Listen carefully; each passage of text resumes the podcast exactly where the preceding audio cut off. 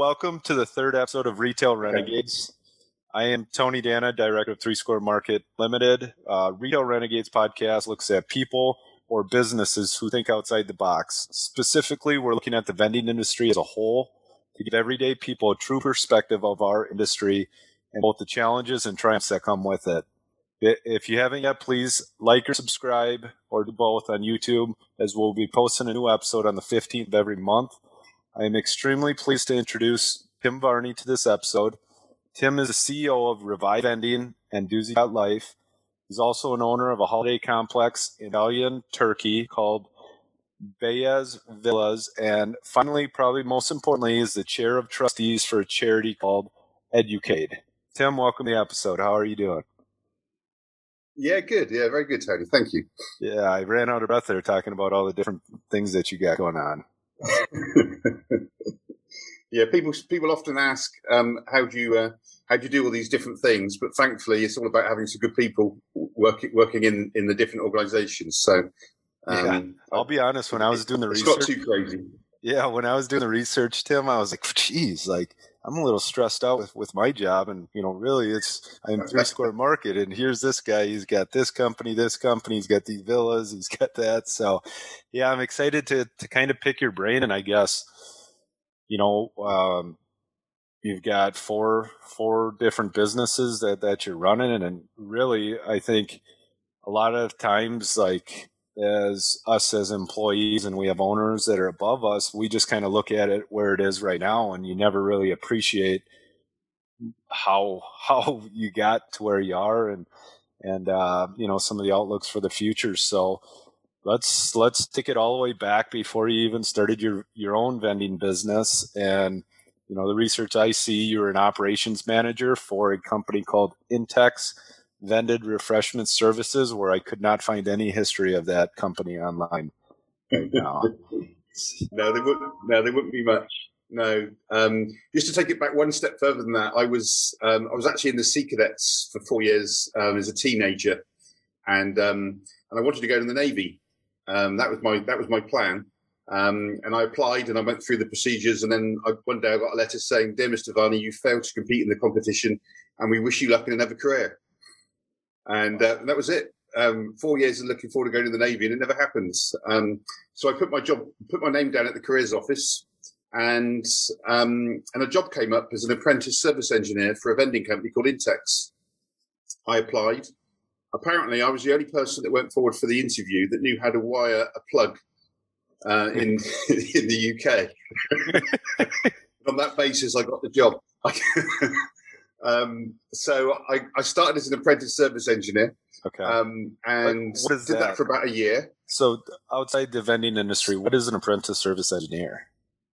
Okay, so um, so so I was learning how to uh, repair vending machines. Um, this was uh, 1982. Um, I started. I was 16, about to turn 17, um, and um, uh, and it was fantastic. I loved it. I was playing playing about with machines, pulling them apart, which is what I enjoyed doing at home, playing around with things. Um, at the age of at the age of about five, I put a knitting needle into the back of a TV and blew the TV up. Um, I managed not to blow myself up, but literally, I, I, I got a knitting needle and I put it in the, through the back of a TV and blew the TV up. Um, and uh, didn't get an electric shock somehow. um, but I always played always played with electrics and, and, and, stuff. So being an apprentice service engineer was great. Um, and I did that for about a year. And then my boss, um, a guy called John Moffat, that some people in the vending industry would know of, um, said to me, Tim, he said, I think you've got an eye for sales. Would you like to have a go at sales? And um, I was now coming up for 18. And I said, um, yeah, why not? If you think I, I can do it, I'll, I'll have a go. Um, and for the next two years, got completely destroyed as a young 18 year old cold calling around industrial estates around Wiltshire.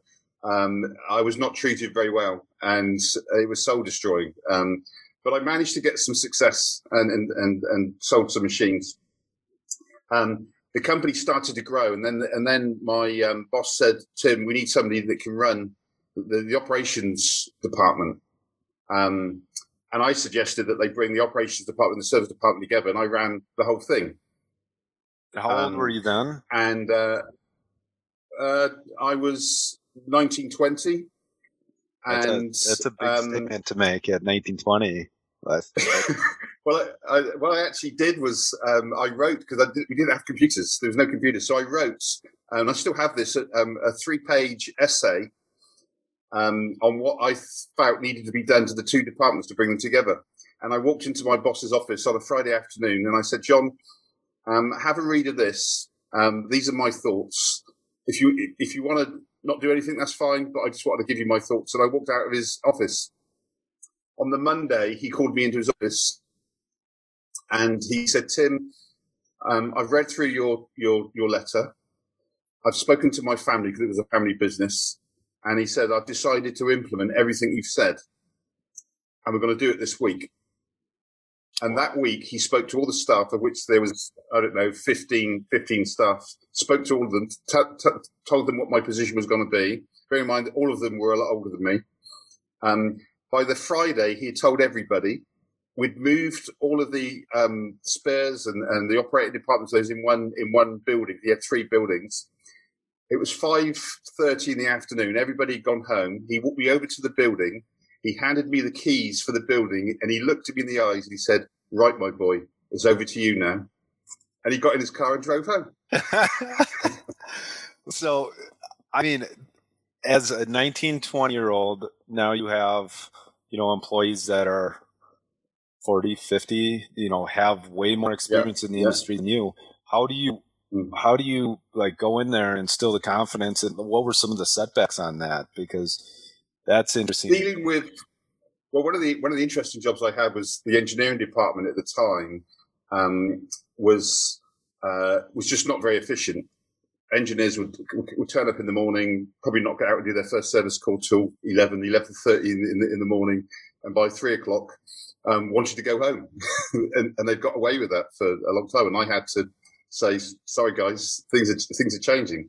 So you can imagine I had a, a little bit of kickback, yeah. um, but we, worked, you know we went our way through it, and and and I took the knocks, and gradually we started to change things. Um, and after um, we after two years um, of, of, doing that, um, probably no, a bit a bit longer than that, I was still involved in sales to some degree. I, there was still a few customers that I looked after. Um, the department was running well, um, and we had a new a new um, guy that joined the company in sales, a guy called um, Brett, who, who, again somebody some people that know me would, would have known Brett in the industry. He was in sales. He, he was doing very well. Started to sell more machines. The, the, company was growing, but then my boss wanted to sell the business. Um, he wanted to sell two thirds of the business, um, and he he I was yeah, I was 20, I was 23. Um, and at this stage, and so he he approached Brett. Um, Brett was nine years older than me. He had um, equity in his property. I was I was about to get married. I just bought a house. I had no money behind me whatsoever. Um, and um, so he approached Brett and, and said, "I'm thinking of selling two thirds of the business. Would you be interested?" In buying it. And Brett said, Well, I would, John, but only if Tim's involved because he knows the business inside out. Um, and so we raised um, we raised the money, which was a six figure sum that we had we, we had to raise. Most of it was raised against Brett's house. I managed to find managed to get a ten thousand pound loan. Um, and I had a um, I had some shares in the business, but Brett had the most shares in the business. Yeah. Um, because he'd put the most money in against his house.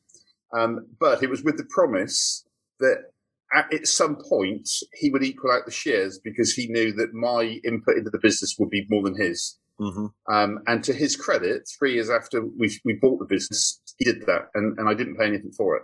That's impressive. A little sweat. So I became a 50 50. Yeah, I became a 50 50 shareholder. And we bought the business.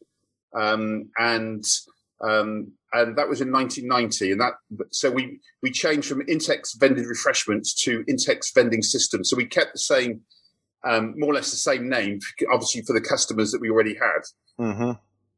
So um, even before then, Tim, if I could just cut you off there. So, yeah, sure. as you're going from 19 to 23, because um, I know there's entrepreneurs' spirits in every business, and there's 19 to 23 year olds. As you're as you're working there and you're learning, in the back of your head, are you like, I am starting my own business? There's no doubt about it. I'm just taking whatever skills I can right now. I, I would have to be honest and say that it wasn't uh, in in those early days. There may have been some glimpses of it in in my, um, but it wasn't. I Tony, I came from a background of I grew up on a council estate. In um, my my my mum and dad were very working class. We never had a car.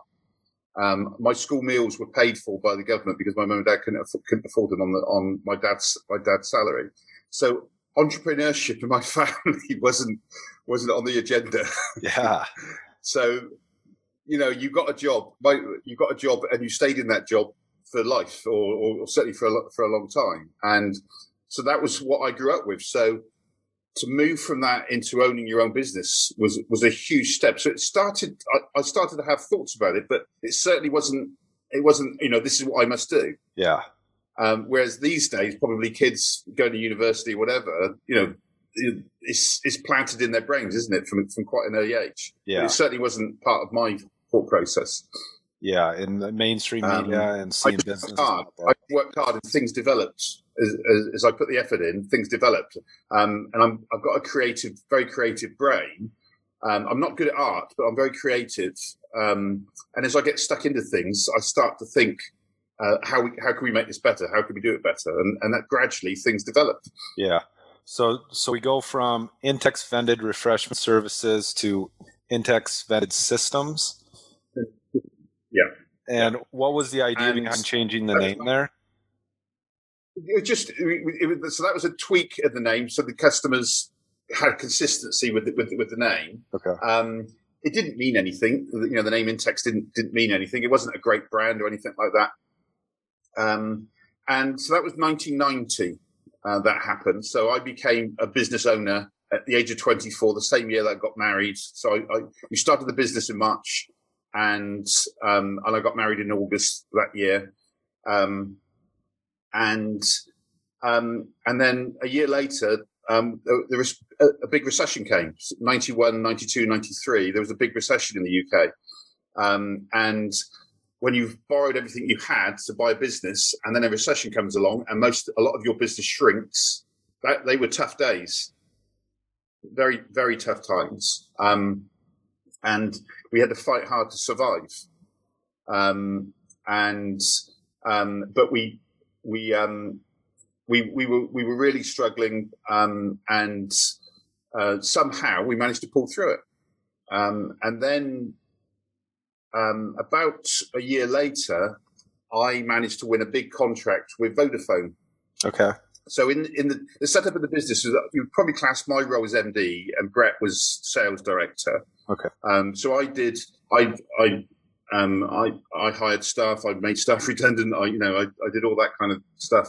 Um, but um, but I also had some customers. and I also had some involvement in, in sales and I won probably the biggest contract we'd ever had with Vodafone. Um, it was a few hundred thousand a year turnover. It was a, it was a big, big contract to win. Um, and we had that for about four years. And we only we knew it'd only be a four year contract because they were building a new head office. And once the new head office was built, they'd have catering, and and so we we had to you know um, make hay while the while the sun was shining with it. Um, and we were now, um, I think we were we're probably probably now about eight or eight or nine years in. Um, now Brett said that he would give the business ten years and then he would think about getting getting out. Um, he was nine years older than me, um, and at, at, about twelve years, I could tell he was starting. You know, he'd gone past his ten years and he was he, he was starting to think about moving moving on. Um, and I had a company um, contact me just um, just to see if we were interested in selling just out of the blue.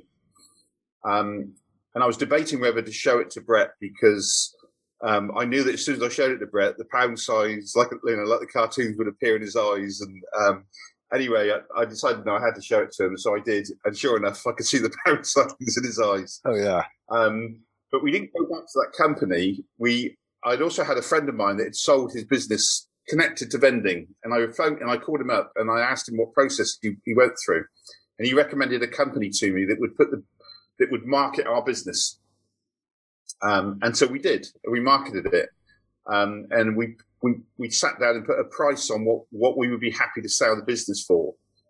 Obviously, my price was a lot higher than what Brett's price was because I was nine years younger. I still had a long, you know, a, a lot of life to do. I, I, still had a big mortgage. Brett had nearly paid off his mortgage. Um, anyway, we put the company on the market. We had some interesting conversations with a few names in vending that are no longer around in vending as because you know, vending's changed in, over that, that time. Um, but from the offers that we had, we were able to gain a value for, for, for the business and but we were never going to get anywhere near the offer that I would be happy with.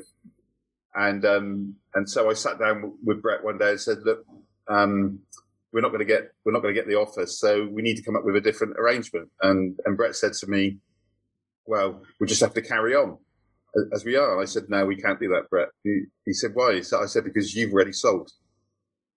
I, I can tell you've you've moved on. As we've got to find a different a different solution, and um, and so we did we we sat down and we worked out a price based on the value of the business. And I had no idea whether I could borrow the money, um, but I did. Um, actually, borrowed it very easily from the from the bank. Uh, probably would struggle a bit harder these days for the banks, but in those days, you sat down with your, your bank manager, worked out a deal. Um, and so we worked out a deal where, where Brett got a lump sum, but then I paid him the rest over over a number of years, and that that meant it didn't put, put too much pressure on the business or on me. Um, and Brett, it had to be Brett had to have enough at the start he felt comfortable, but he knew that he could trust me for you know for, for the rest of it. And so the the um, interesting thing so I think was, about I, I think about there, Tim, is like when when you guys first got into business together, did you guys have any relationship really before? Uh, um, yeah, only only in only in terms of we'd worked together for two years in, within within the company, but we would class ourselves as friends, colleagues. Yeah but we didn't meet. We didn't meet out of business. So it's it's such a like an impressive success story of of two people coming together and you kind of did a handshake deal at the beginning and then a handshake deal at the end yeah. and both worked out that yeah. does not happen too often as from yeah, from what i've heard out there yeah, absolutely and the solicitors um, representing us at the sale could not believe how relaxed the pair of us were. You know, they they almost want to create a situation where you're falling out. Yeah. Um, so they can earn more money. yeah. Um, and we, we, we were very relaxed, and we still have a good friendship now. We still meet up from time to time, um, and there's never been any Brett. Brett's had his money, um, and there's never ever been any ill feeling at all between us. Um, yeah. So yeah, it was because um, when you get into business with somebody, it is like getting married. Mm-hmm. You're going to spend a lot of time with that person, and um, and that's why many end in divorce, both in business yeah. and in marriage, you know, and in marriages. Yeah, and, and, and you know what, that you know that could be you know that could be terrible. Um, but no, we've um, thankfully. Um, I got married in, 19, in 1990. I started business in 1990. I never divorced Brett, and I haven't divorced my wife. we've still got, you know, we've still got a great relationship on both sides. So, so far, so good. yeah, yeah. There's one common denominator, and I don't want to bump you up too much, but uh, you're doing pretty good there. um, anyway, so we, so 19, so 2003, I bought the business from Brett. Um, so I 13 years, um, we, we ran it together, um, and I took the business on. Um, the staff um, no issues at all. Um, they they saw, probably saw me as the MD anyway, so it's just a continuation of, of, of things. And then you start when it becomes your own business, you then start to want to make your own um, impact on it and, and, do the things probably that maybe I'd wanted to do before that I couldn't.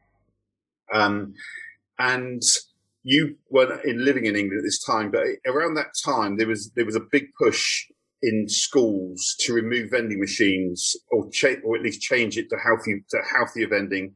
Coca Cola um, debranded a lot of their machines to try and save their business in schools. Mars did the same, but ultimately schools mostly got rid of their vending machines because um, were at the time there was not a lot on the healthy vending front you could put in a in a machine. Mm-hmm. Um, there was very few products. Um, but we saw it as maybe an opportunity to to get into schools and get into colleges um, if if and when healthy, healthy healthier products came along. Um, and so we started looking into healthier vending at that at that time, and decided to change the name to Revive Vending. Um, it took about six months to come up with the name, um, and we changed it to, to Revive. It just it suited the you know the time and, and what, where we were going. In truth, there still wasn't any healthy products around really.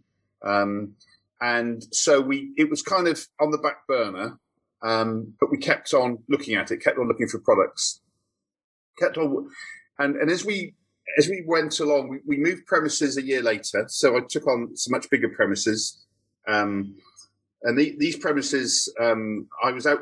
They were on my on the same estate, but they were and the premises that I'm in now, and the ones that you know you've been to. Yep. Um, and there was a company in here at the time. I didn't know who they were. They had a very small site outside. One day I was driving past um, here with Sue, um, my uh, who worked for me for many many years. I think Sue's 20, 29 years or something. She's worked for me now. And I said to Sue, I said one day I'd like those premises. Um, and um, about six months later, she she came into the office. She said to me, she said, "I've just been in to talk to the guy in that in those premises." because he wants a, he wanted a, um, a, a, hot drinks machine.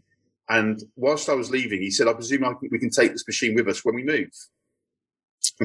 wow! So I literally phoned him that afternoon, and within a few months, a deal was struck, um, and I bought the premises um, from him. Now, what made and you what made you so attracted to the premises? Because I haven't down there. Is it because?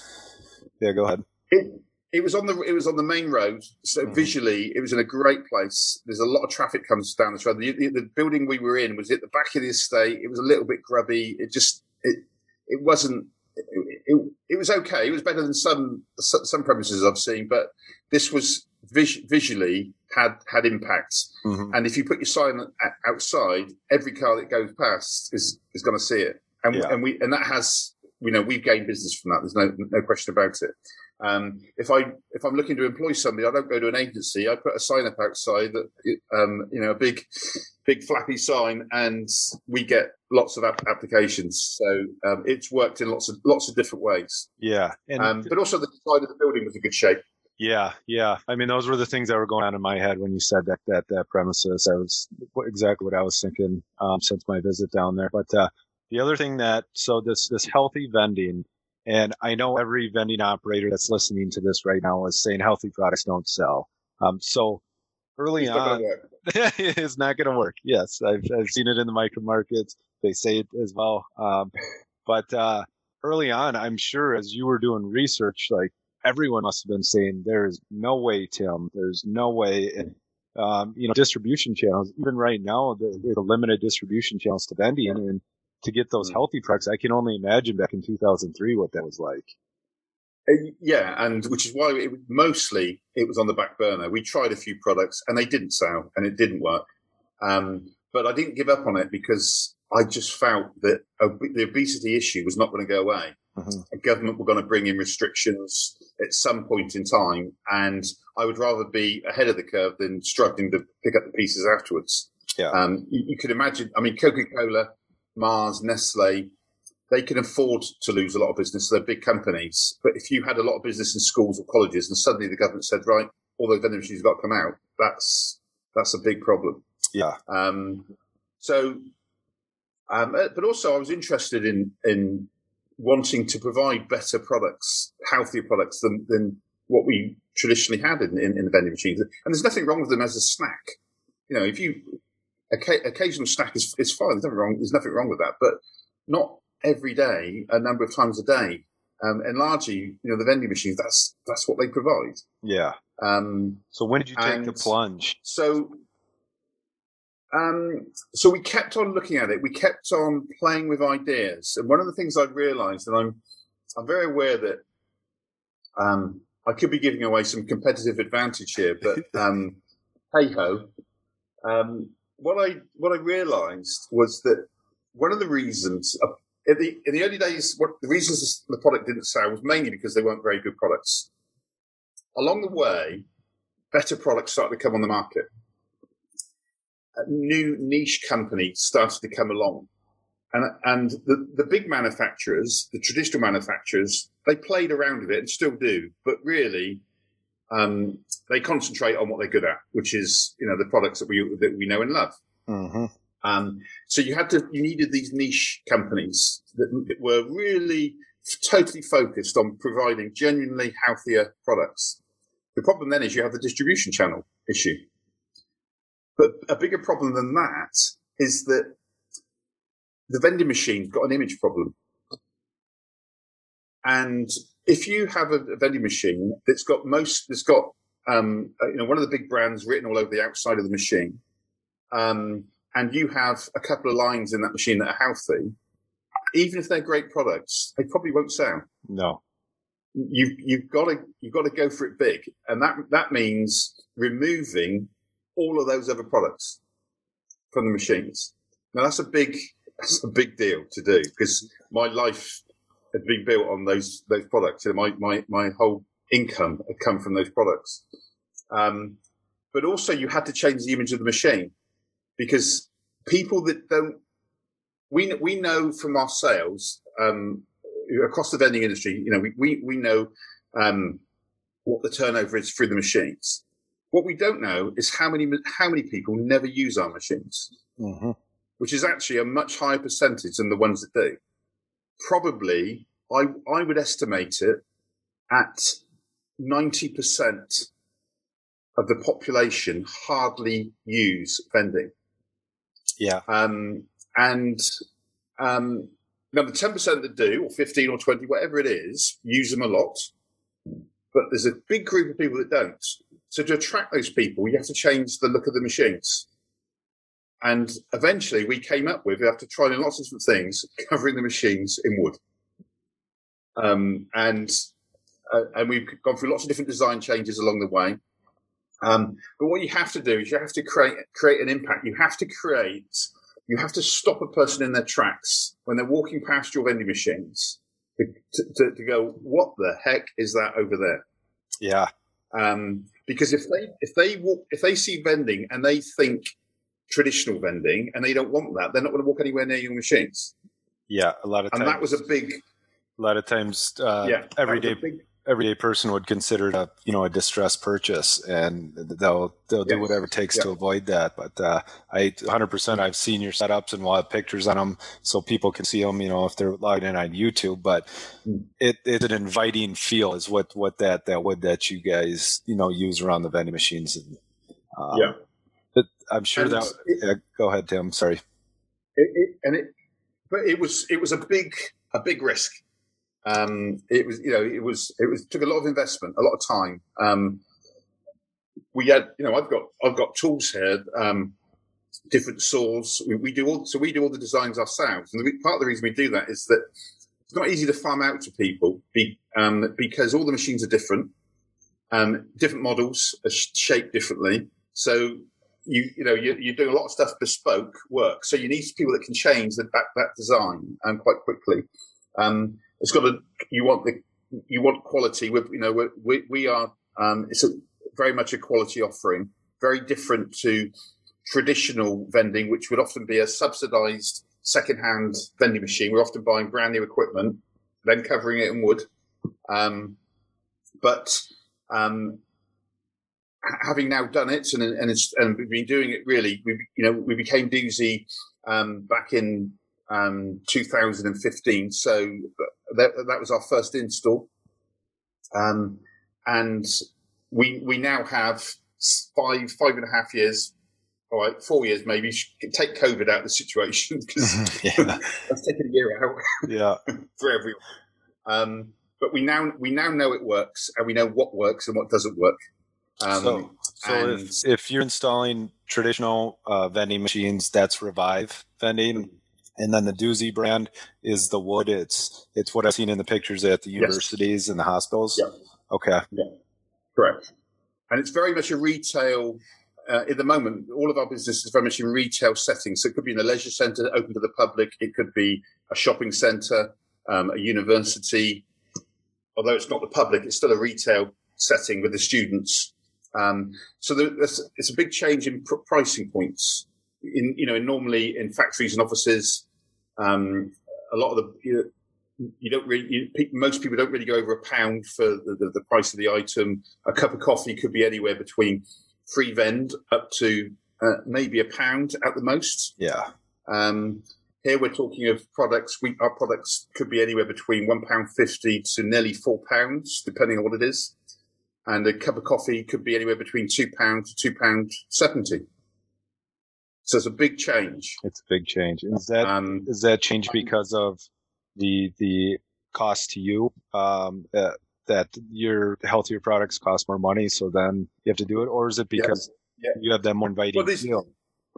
Yeah, you got to you got to you got to put effort into the inviting feel. So mm-hmm. there's investment there, a lot of investment there. Yes, generally healthier products will cost more because they don't have the the additives. They don't have the cheaper products like sugar, mm. fat, um, palm oil, uh, you know, all those kind of things. Um, if you're replacing that with a better quality food, naturally the, the price will go up. So there's there's different reasons, but also um, with coffee, you know, to be honest, we can make coffee. We can make coffee at a lot lower price. We could sell it at a lot lower price. But you're then saying we're cheaper and not as good as Costa. Mm-hmm.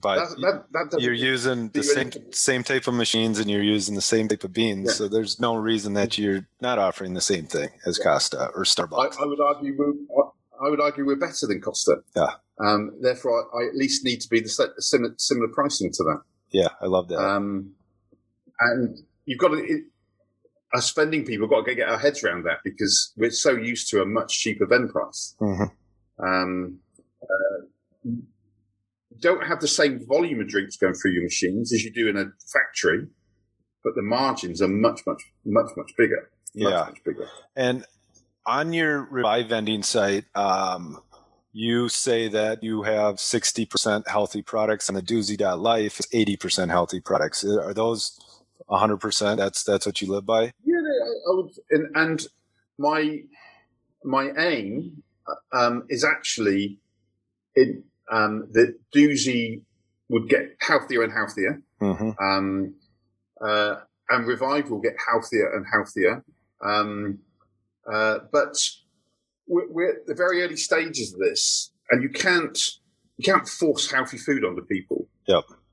In, in, a, in a factory setting, which is most Revive supplies mostly to factories and offices. Um, I can't force that on, on people. If there's hmm. a genuine desire within that building, within the with, with the, the boss or whatever, and the staff that they want to have healthier, then you can work with that. Mm-hmm. But if you go into um, if you go into a place and the, the boss decides I want it and forces it on the staff, it won't work. Yeah. Um, a quick funny story.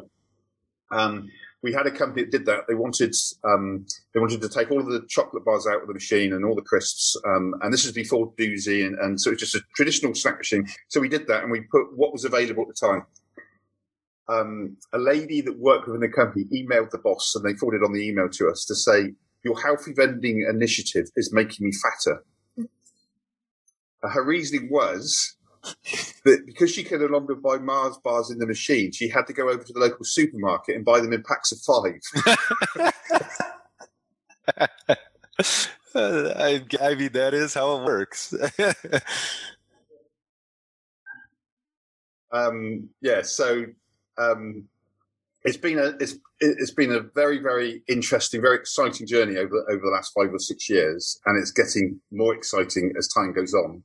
Um, we're seeing the demand for what we're doing um, increasing, um, and but also better products are coming on board all the time. Yeah, and the distribution of those products.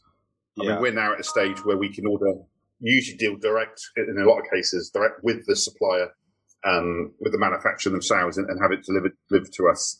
Um, but sometimes we can get it through the, the standard channels because um, people like automatic retailing um, are, are, starting to supply more and more of these products now. They're seeing, starting to see. I mean, they still have, you know, um, their their favourites. They're always going to sell lots and lots of, um, of products, but there are definitely there's definitely a bigger range of healthier products now. And what what do you go about classifying a healthy product? I know that's going through a lot of vending operators' minds right now. Like, who is Tim to say what a healthy product is? Um, well, that's a, it's, it's an interesting one, and it's and it's one not to get too hung up about. Yeah. Um, I think there's two things. If you want to say your machines are healthy, you, you're, you're, you're, you're getting into you know uh, dodgy water really because what is healthy to one person isn't necessarily healthy to another person. Mm-hmm. Um, so it is very much about healthier um, and but also improving um, the uh, things like v- vegan products, um, vegetarian products, mm-hmm. Um, and um, gluten free, and all the, all those kind of things as, as well. Because there's a when, if you want to attract more people to use your machines, you need to have this this, this bigger range. Mm-hmm. And when you're taking when you're going when you're at the early stages of something, it, we we could not if really to, to to be truly healthy, a product needs to be untouched at manufacturing. Yeah, so, for instance, porridge oats porridge oats and not rolled, are just just big porridge oats are probably the only breakfast that you can buy that do not that have not been heavily manufactured and be and, and had additives put in, into the product. Mm-hmm. Virtually every other cereal you can buy will have sugar and salt and fat added to it along the way. Um, so to provide a machine that is purely, is genuinely, absolutely healthy, which is almost impossible, would mean that the shelf life of that product is one day, two days. Yeah, yeah. And that's not going to work. You, so you ha- you need a certain amount of shelf life, um, but there are now some pro- products out there um, that um, are are genuinely much much health, healthier than tradition a lot of traditional vending. Yeah, and and and that's where we're at now. And and gradually in in time we will probably go for products that do have a shorter shelf life on it. We will be will be healthier, mm-hmm. but but you have to build the name and the brand, and, and people have to trust it. And um, so we're you know we're some way away from that, but that that will happen in time. But we have to work with we'll, what what we can work with now.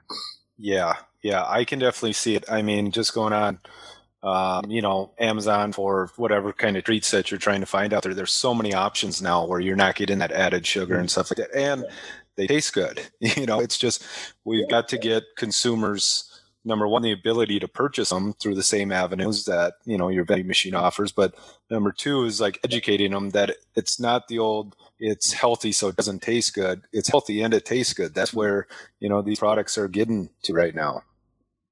And that's one of the, that's one of the big issues you have with uh, vending compared to say a micro market. Because with a micro market, you can pick up the product, you can look at it, you can put it back if you want to. With vending, yes, we've got screens now, becoming becoming more available, whatever. Um, but you, you don't have that, so you have to find other ways of communicating with the customer, and that's a journey that, that we're going to be going on over the next few years. Mm-hmm. How do we communicate? Um, because vending, you need vending in, in true retail situations where it's the general public coming up to it. But how do you communicate with the, with that general public about you know those things that you just mentioned. Yeah, um, yeah. I love that challenge. Yeah, but it is a big challenge. Yeah. yeah. they know they know what's in a Mars bar. They know what's in a, a, packet of Walker's crisps or whatever, but they won't know what's in a new product that's just come onto the market. Yeah. Um, and and also, if you're in a hospital, as we are, um, in a number of hospitals, and you want to change, you've got some new products, you've got to put them in the machine. How do you get that message out to staff and, and, and visit, visitors that there's new products in, in, in the machine. Yeah. Um, but there's new technology around that's, yeah. that will help with that. And that's yeah. what excites me is the new technology. Yeah, this industry, I mean, it's, it's ever expanding. Yes, we have, um, a vending machine, which a box, you know, is a box, you know, and they just kept making the box nicer. But it's really connecting with us consumers and, you know, apps, you know, micro markets, uh, you know, cooler cafes. It's, it's all these other things that, that we're, you've, you've got platform to educate the consumers on exactly what you're trying to do with, uh, healthy products. So I'm really impressed with, with it's exactly what the podcast is about. Think outside the box and not just think, but act on it. And you take a shot on the healthy products. And from what I can see, you know, from my visit down there, and um, it seems to be working. So, it's our future. Uh, um, it's where we're going to be, um, yeah. and uh, there's a lot. You know, there's a lot more to go. And I think once once we're through the, the current situation, which has been tough, you know, it's been very very tough. But bearing in mind, most of our most of our customers are universities, colleges, and hospitals. Um, you can imagine there hasn't been a lot of business coming through those over the, over the last twelve months. But yeah, um, we're starting to we're, we're, starting to come through that now. Hope, hopefully, and over the next few, over the next few months, um, that starting that turnover will come back, um, and um, but also that we're getting inquiries now from new types of um, like shopping centres, for instance, that we were never previously in. We weren't in shopping centres, and there's a great opportunity within shopping centres, and a great a great opportunity to advertise. And I don't mean necessarily screen advertising, but getting our brands and these products in front of more more people. Yeah, yeah, that's great. You're still listening to this episode. I want to give you a huge thank you. We're doing our best with this podcast to continue to spread the word of our industry and the unique stories that have led to successful vending businesses.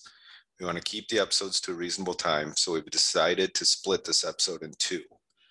We'll be releasing the second half of this Retail Renegade podcast tomorrow and look forward to you tuning in.